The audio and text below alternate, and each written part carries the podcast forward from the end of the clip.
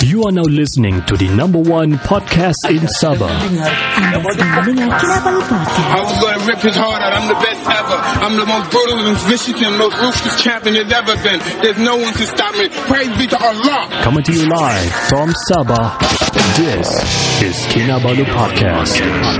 Podcast ini dibawakan khas kepada anda oleh Zat Minuman Botani. Formulasi terkini diperkayakan dengan pelbagai khasiat. Zat Minuman Botani pasti akan membantu anda kekal aktif dan meningkatkan kecergasan dalam melakukan rutin harian anda. Zat Minuman Botani sesuai untuk seisi keluarga. Harga untuk satu botol Zat adalah RM65 sahaja. Dapatkan diskaun sebanyak RM5 setiap pembelian dengan menggunakan kod kami Kinabalu. Semasa check out, layari laman web mereka di www.myluster.com.my untuk membeli sekarang. Ikuti mereka di FB atau IG @zat.sehat. Order juga di WhatsApp mereka 017-512-3401. Saya ulangi 017-512-3401. Tiada sakit lutut lagi. Pangkis Ki-hoi. Listen up, it's time to get the word out. Kinabalu Podcast is what it's about. Hear the stories, hear the beats. Listen to the podcast, it's sure to please. Kinabalu Podcast is the one to hear. It's full of stories, music and cheer. So turn it up and listen loud. This podcast is sure to make you proud. It's the hottest podcast around. It's sure to make your feet move to the sound. It's the perfect way to pass the time. So turn it up and get in the groove and rhyme. Kinabalu Podcast is the one to hear. It's full of stories, music and cheer. So turn it up and listen loud. This podcast is sure to make you proud. The stories are inspiring and the music is great. It's sure to make you stay up late. So don't be shy and check it out. This podcast is sure to make you shy. Kinabalu Podcast is the one to hear. Jaha, come on. Assalamualaikum everyone. Saya Ricardo. Saya Kenny. Kami dari Kinabalu Podcast, the number one podcast in Sabah. Super legit. Kepada anda yang baru bersama-sama dengan kami, selamat datang ke season 12, episod yang ke-8. Mau habis sudah sini kita. Balik 1, 2, 3, 4, 5. Kan? Mau habis sudah. Quite fast lah. Meaning we are efficient. Betul. Saya ingin mengambil kesempatan ini untuk mengucapkan selamat menyambut Hari Raya Aidiladha ataupun selamat Hari Raya Haji lah orang kan. Kepada umat Islam di seluruh dunia. Kepada pendengar-pendengar kami di sana, selamat Hari Raya Aidiladha. Wow, selamat Hari Raya Haji. Yes, juga kepada semua. Tapi saya takut kena cancel juga. Tapi kenapa haji saja? Haja macam mana? Tujuan it's a man's world. Well anyway, work lah kan kira. I got a response on kita punya last episode. People like it, especially inspiring yang sebegitu macam Abang Sani tu kan. Dia feel orang dengar sampai terinspired lah begitulah. What did they say? Well, they're inspired. They're begitu sangat bagus the content and everything. We feel so inspired and probably you guys can collaborate more in terms of probably visual lah. Dia cakap gitulah. Nice, macam nice. Kamu boleh bantu Abang Sani mungkin work with him on content.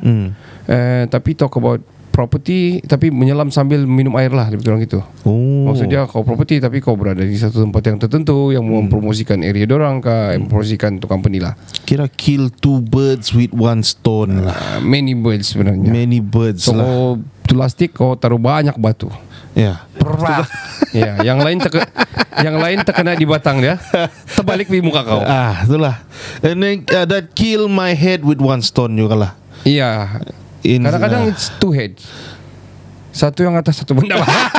Bodoh. Well, anyway, very massive, orang bilang very shocking news yang viral everywhere sekarang, yang very close to kita juga because of we watched the Titanic, right?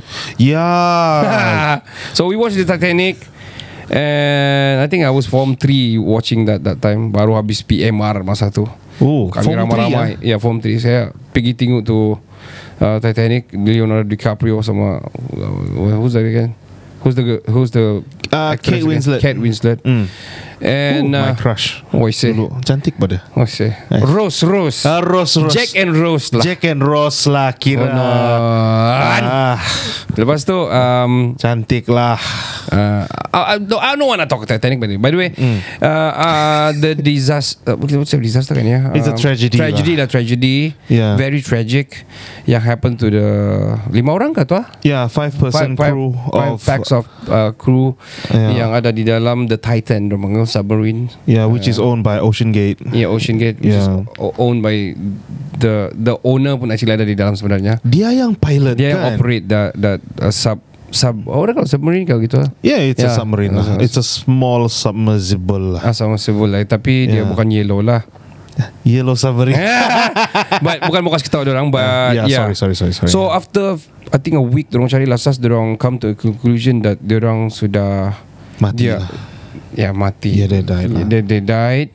But dorang bilang this is the good news. Dia bilang yang dorang tidak mati dalam keadaan yang susah dan tenat dan sukar lah. Dia tidak suffer lah masa. Yeah. Dorang bilang 4 seconds ya dia. Dorang punya.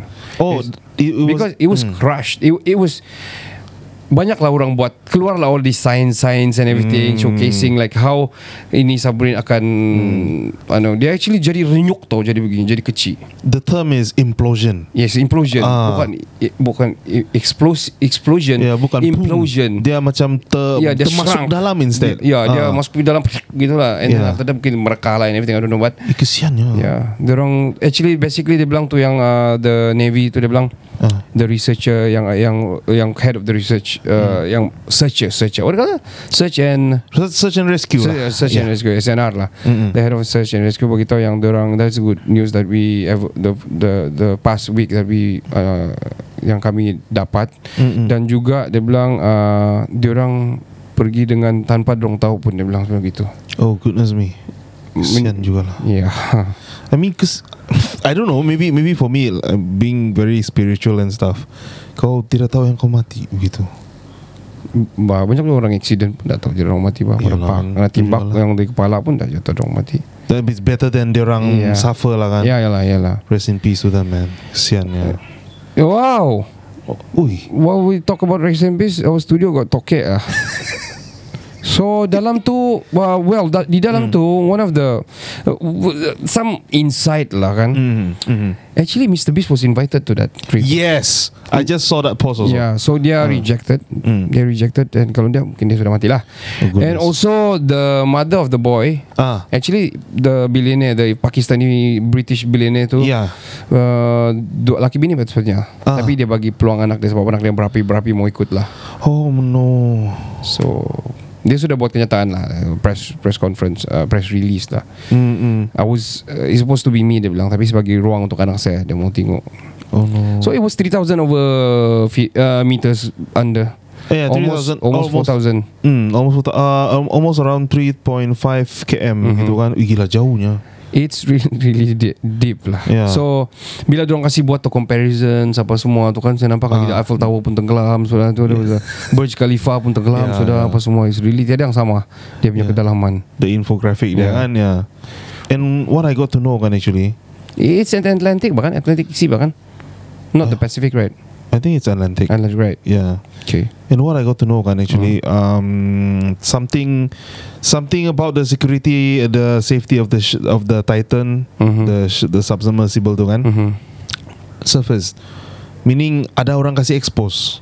Apalah? Actually the ship kan tidak menepati some sort of regulation. And then I was shocked to actually know yang itu kapal tu, dia dikawal dengan joystick. It's a Logitech joystick, man. Yeah. Something that I used to play games with. Yeah.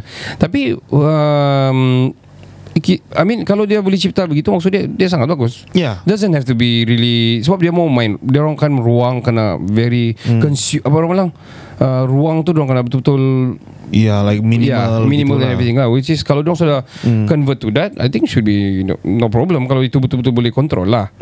Of course that sudah tu dive, dia sudah ke dive ke berapa kali pun. Yeah, that's true. He founded that and dia kasih engineer that and also dia buat tu as a tourist punya attraction macam okay like that. Sort of like what like macam tour space lah, tour to go the Titanic punya lah shipwreck lah. So expensive lagi tu, $250,000 $250,000 $250,000 satu kepala. So satu kali dia turun, dia dapat berapa kalau satu banglo. And baru leak yang recent one yang I don't know how they get the video, by the way. They got video? I didn't know man. No, the latest one this is the dorang ulang saat-saat sebelum manunya begini-begini. So ada dorang buat vlogging lah, one of the dude yang I know. So dorang masuk dalam apa semua. I don't know how he got the video, by the way. You mean the video of them last minute dalam kapal tu? Sebelum masuk kapal, kapal kena kasih pasang skru sudah. And then dorang submersive massive dorang masuk sudah turun gitu. And then that was it. I don't know. Lepas tu mungkin dia kasih live ke apa, I don't know macam mana orang dapat the video. Oh, I see. Still ada the diver di luar. Okay, it's good to go. Sudah kena unhook semua, dia bilang begitulah. Kesiannya. Well, kau imagine lah if like macam that's the thing. I don't know orang Western ataupun orang Barat yang very adventurous ni yang banyak lagi tempat sebenarnya yang mungkin boleh disting kan. Orang bilang jangan ganggu bah orang-orang yang benar-benar lama begini. Ada orang cakap gitu kan, jangan diganggu. Macam rumah lama jangan dikacau, hutan yang dianu jangan dikacau. Yang sudah begitu tu, kau tahu apa yang ada di bawah dah? Do you know even the dragon di bawah pun kita dah tahu. Oh, itulah. Because nobody dive there. Ya, ada kraken kah, kita tidak tahu. Kraken kah, we don't know. Ada big jaws kah, big megalodon kah, I don't know kan. Megalodon megalodon man. Megalodon, megalodon. I don't know. Maggie makan sekarang sedap. Megalunok loh. Gue sebesar perutnya. Megalodon. I still wanna find. Lah, whatever. What's that fish yang ada lampu di depan tu and it's huge? Dia hidup pas juga tu. Hidup kan? Ya. Isialah. Takut sial. Which is why I'm scared of the deep sea, you know. I like to swim. I'm scared of the deep sea. That actually we got the same. Kau tahu ada orang, that's why saya nak beli scuba tau, seriously. Seriously? Yeah, I cannot do scuba. I'm worried about the blue shit. The never ending blue shit. Blue shit yang going to fading to dark. Oh shit man. Hey, no. Hey, no. Hey, sialah. I think going deep into the sea kan, I think dalam 100 meter pun fuck that. Gila lah. 100 meter gila. Fuck that. Kan sampai terkentut saya podcast. Tapi dia dengar ni mic si saya dengan lah. Kau sudah pernah kan? Kira saya VO lah. Kira mana ada saya kentut tu. Well, anyway, so kau bayangkan Pak, saya pernah satu kali, kenapa saya kenapa saya takut betul ni death ni, depth lah, the deep sea shit lah kan. Ada one time ni dulu I really intrigued. I always like macam kami pergi Sorinci and everything. So during the time masa my father kasi develop the Yayasan Sabah di sana, di Sorinci ni. So every weekend mesti kan pergi sana. Is macam wajib, my dad mesti pergi sana, kasi tengok the workers, dia punya pekerja buat dia buka cawangan Yayasan Sabah Kota Maru. Dia yang register Sorinci to Sabah Tourism Board, Sabah Tourism last time, Sabah Park, dia call it Sabah Park. So kami mesti akan every weekend mesti pergi sana. So ada one time tu, so kami orang bilang dengan kawan-kawan semua sana, orang-orang kampung sana kan. So dorang ni suka ada yang menembak ikan. Menembak ikan yang style budak-budak yang buat daripada pancing punya besi-besi itu. Kami kasih tajam. And then dorang akan buat satu macam pistol-pistol kerja daripada kayu. And then tarik pakai getah. I play with that lah last time. Itu bahaya tau, itu kan mati orang seriously. Betul. Halah-halah sama orang, boleh bucur kau punya perut tau. Betul. So saya ada satu lah, kena buat satu. Orang kampung kasi buat satu. My brother Johan pun kena buat satu. So kami pergi lah menyelam yang ada satu kawasan yang dalam. I don't know why my dad kasi biar saya kami berenang dulu. Padahal it is very scary man. Wow, how deep was it? Deep ke? It's deep yang kau dah sampai kaki lah. Oh. Tapi kau it's sungai, kau boleh nampak semua kan. Ya yeah, ya yeah. So sekali saya sampai dalam kan, I saw big frog yang tengah swimming with me, like macam I was like, what the fuck? I think it's a toad, man. Yeah, it's a toad. It is a toad. Oh shit. Frog family lah. So whatever it is. So toad yang tengah macam yang dia pun tengah berenang macam mau huyung hayang dia gitu. Dia terhuyung hayang yang mau dekat saya. Saya pun yang macam saya cepat-cepat berenang pergi atas. Terus saya, after that saya pernah buat lagi pergi berenang apa semua yang menyelam mau tiga deep sea begitu. Oh, that scared the shit out of you. Yeah, I was so scared. I traumatized. Lepas tu saya ada a few times saya try, tapi saya terus nampak, saya tengok, saya try mau yang relax-relax besi lah di batu, terus tengok di jauh kan, pakai goggles and everything. I feel like macam never ending, macam tiba-tiba ada something keluar, something. Kalau ikan duyung dapat juga kan, but it's not ikan duyung. So it's a toad. Yeah. So saya takut. So bila saya pergi laut pula, belajar snorkeling and everything. So terpergi Bantanan ni everything, tengok, try join and berenang, tengok di dalam saya, I was so scared, man. Saya tengok tu diver kan punya, yang head diver punya di bawah dia, dia begini, dia bersilas, dia macam bersila-sila di bawah dia, tengok kami di atas, kami tengah di atas di surface je begitu kan. Dia di bawah. Dia di bawah tengok-tengok kami begitu. Tunjuk-tunjuk bilang dia menyelam begitu kan. Adalah all the tourists juga masa tu Johan go. Kami pergi si Padang, kami Pulau Mengalum dia Bantanan ni, we go to Bantanan ni. Oh, Bantanan ni. Okay. So Johan pergi scuba diving lah, kami pergi snorkeling saja. Oh, okay. Saya tengok di tepi ni, macam berapa hujung ni ha. Kalau yang bagian dalam dah nampak sudah apa? It is very scary, man. I think it's the fear of the unknown, man.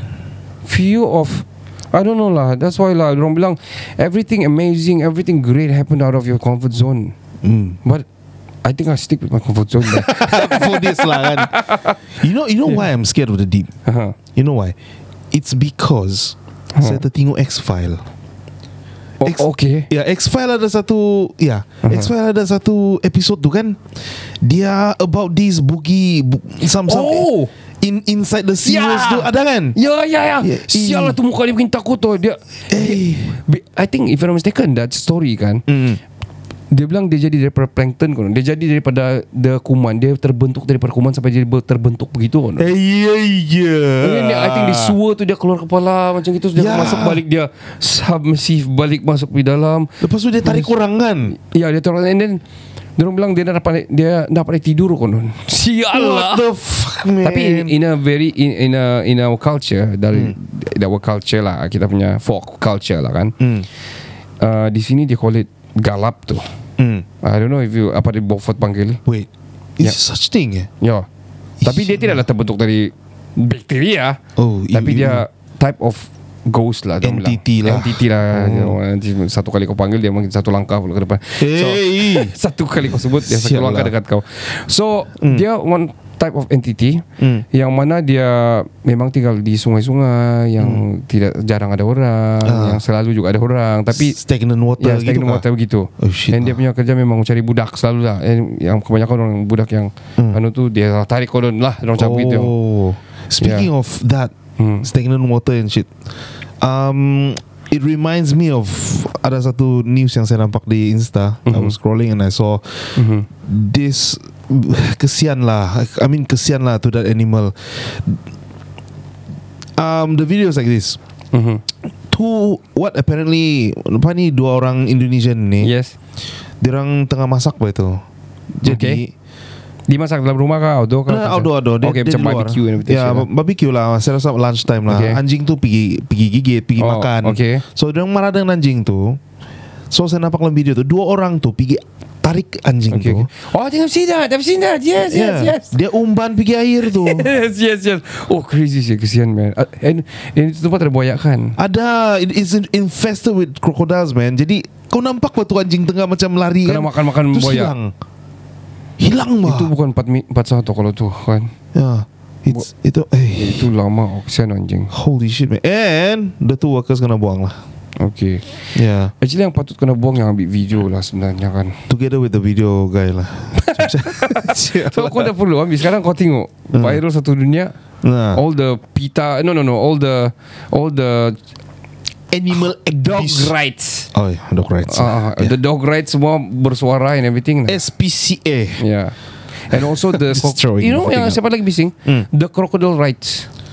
Because kau bagi yang tidak patut kepada makanan dorang. Kau bagi anjing pula. But then anjir eat, kau bagi sama dorang. But then they eat anything though. I know lah. Sajalah.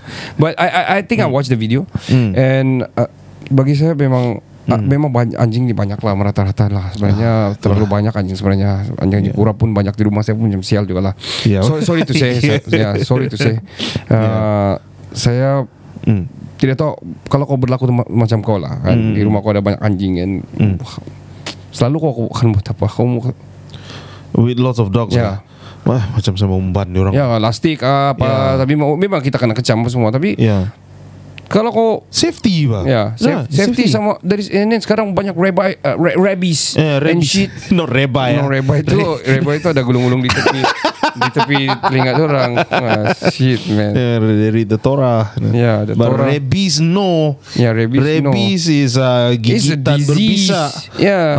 So kalau bubui ya baguslah gitu. Tapi maksudnya orang panggil majdera kan, macam timbak tu anjing. Lepas tu bising pula orang. Kenapa timbak anjing? Macam yang hari tu ada viral lagi munyit. Ni munyit kacau di perumahan. Dorang sudah puasan sudah, dorang punya kain kena ambil, dorang punya makanan kena ambil. Ui, gangster siapa. Yang macam dorang apa di luar, dorang kasih scratch kereta apa semua, lompat-lompat kemek kereta apa semua. Jadi satu kali dorang panggil perilitan lebih kurang itu. So perilitan kesian jugalah yang bekerja tu, dia dapat arahan sejak karena suruh timbak lah. Oh munyit semua. So bagi kau apa? Yang betulkah yang dorang kasih kurang munyit kah, ataupun apa? Mau panggil tukang tangkap, bukan dapat kawal. Dia macam Bali begitu. Banyak betul munyit. What do you think would you do? Betul juga lah kan. I think I would do the same thing lah. Kasih kurangkan populasi benda tu lah. Tapi kau nak akan cakap timbakan sih, nanti kau takut kena timbak balik. Betul. With the netizen everything. I was being smart lah, kira. Well, for now lah. Ya. Tapi ya itulah. Kalau saya sampai mengacau macam anjing sekarang banyak betul. I don't know macam mana. Kucing pun sebenarnya, bukan kucing of course lah, lebih banyak orang sudah memang kita piti kucing. Tapi kalau kucing nak terkawal ni, kadang-kadang orang kentot-kentot kucing. I mean kucing sama kucing lah. And then banyak anak, lepas tu kena lagi kentot lagi, banyak lagi anak, terus berapa banyak kau anak di rumah kucing. Itulah. And what you do? Kau ambil semua dalam karung, lepas tu kau taruh di pekan.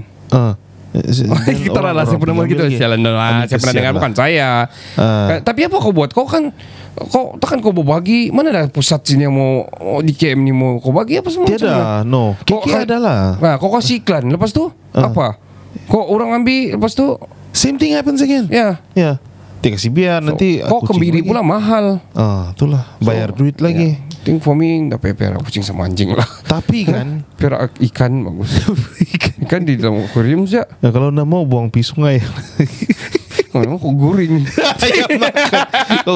Kau goreng lah tu. Tapi saya dah pernah makan boleh. Goldfish boleh makan ke? Nah, boleh lah. How you know it's a fish? Dia beracun tu kan beracun. Mana tahu like okay like fugu. The bloat fish. Itu beracun lah pula. Itu beracun lah. Tapi ada orang makan tu tahu. Ada but need skilled chef lah. Skilled chef, skill kampung chef. Mati orang yuk. Ya, kampung chef yang pandai tu buang tu semua. Tapi ada juga mati. Banyak orang mati pasal tu juga. Oh. But coming into the kucing tu kan. Did you know last time kan ada I don't know. Okay. Did you know yang ada hari itu kan ada I don't know. Kucing. Did you know? Tadi banyak kali kau cakap did you know, so I say respond terus. Did you know? I don't know. Saya ada gitu lah kira. Bodoh. Saya ada yang begitu yang tu saya mau jawab. Ada kan orang ada disorder begitu kan, tapi bukan saya saja sejak tadi itu. Saya takut yang terjadi begitu. Tourette. Bodoh. Shit, okay. Jangan lagi did you know. Did you know? I don't know. Bodoh. Ada kan satu kucing tu kan di Zoo Negara tu. Dia pergi ikut-ikut. I don't know what animal was it again. Some animals lah, foreign animals. Okay. Yeah. Dia pergi ikut-ikut, pergi tinggal sana dalam. It's an orange cat. So si Oyen tu. Si Oyen last. That is in Istanbul. Istanbul ke tu? Bukan Zoo Negara sini kah? Oh, same thing lah tu kalau gitu. Istanbul is not Oyen sebenarnya. Ya. Tapi there's a famous cat there di Turki, the masjid apa dia panggil tu. Okay. Ya, Oyen is di zoo. Yeah, di Zoo Negara tu kan. Finally they put a plaque for him as well. Oh, dah sudah. Ada Oyen di situ. Oh, so, oh yeah, yeah. I think I saw that. Yeah, so yeah, cute lah lawan. Nampak lagi tu kucing, pi ikut-ikut derang, pi main-main semua lagi. Actually kucing kan sebenarnya dia cute apabila dia dah berak sebarangan lah. Ya lah. Dan kencing sebarangan, dan keraut sebarangan, dan bulu sebarangan. Ya, dan dia punya bau kencing macam passion fruit lah. Vape passion fruit lah kan. Itu vape betul-betul. Itu kan kau terpaksa hisap dulu. Kalau kau hisap kau rasa macam kencing. Siapnya vape. Tapi dia macam ada yang keropok yang goreng tu. Dia macam boleh bawa satu rumah tu. Bau betul dia punya keropok ikan ni goreng ni, yang kena jual-jual yang kau boleh goreng ni bah. Yang cucuk-cucuk tu kah? Bukan, no. Dia krepek-krepek yang kau keropok, tapi yang kau kena goreng tu dia kembang tu. Oh itu. Ya, jadi dia tu dia berbau betul kalau kau di rumah yang macam berbau lansi begitu. Oh. Tapi once kau makan sedap, dan dia immerse lah sama kau punya halwa, kau punya bau mulut, kau punya nose, trill and everything. So kau rasa okay sudah. Kau kira kasih bukan culturize lah. Kau kasih, yalah, kau kasih bila kau makan kau nak sudah rasa tu bau. Kau rasa sedap sudah semua. Kau kira kau macam biasa lah sudah gitu kan. Is it like biasa with the smell and everything? Tidak, tapi saya biasa the call to action yang saya akan makan cepat-cepat tu supaya saya rasa bau sudah. That's my call to action for that lah. Very descriptive lah. Sangat kreatif. Betul.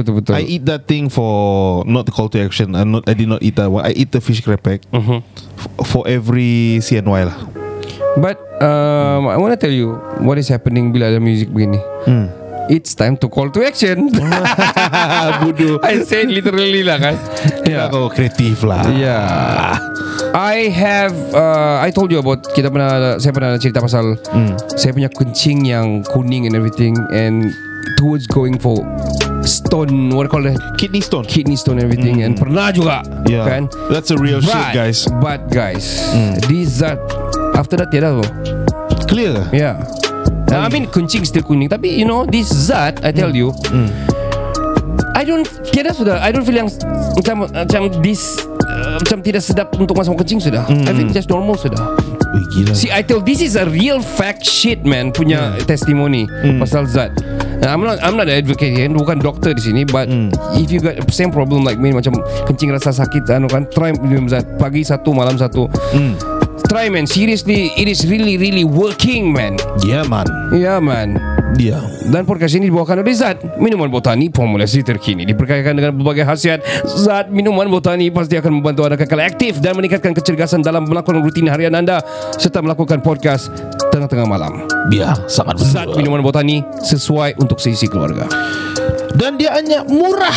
RM65 sahaja sebotol untuk Zat.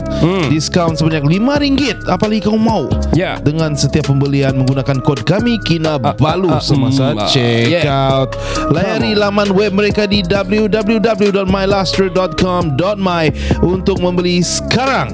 Ikuti juga mereka di FB atau IG @zat.sehat dan order juga sekarang melalui WhatsApp di 017 512 3401. Saya ulangi lagi, 017 512 3401. Beli sekarang. Hentikan kidney stone anda. Kita akan kembali selepas ini.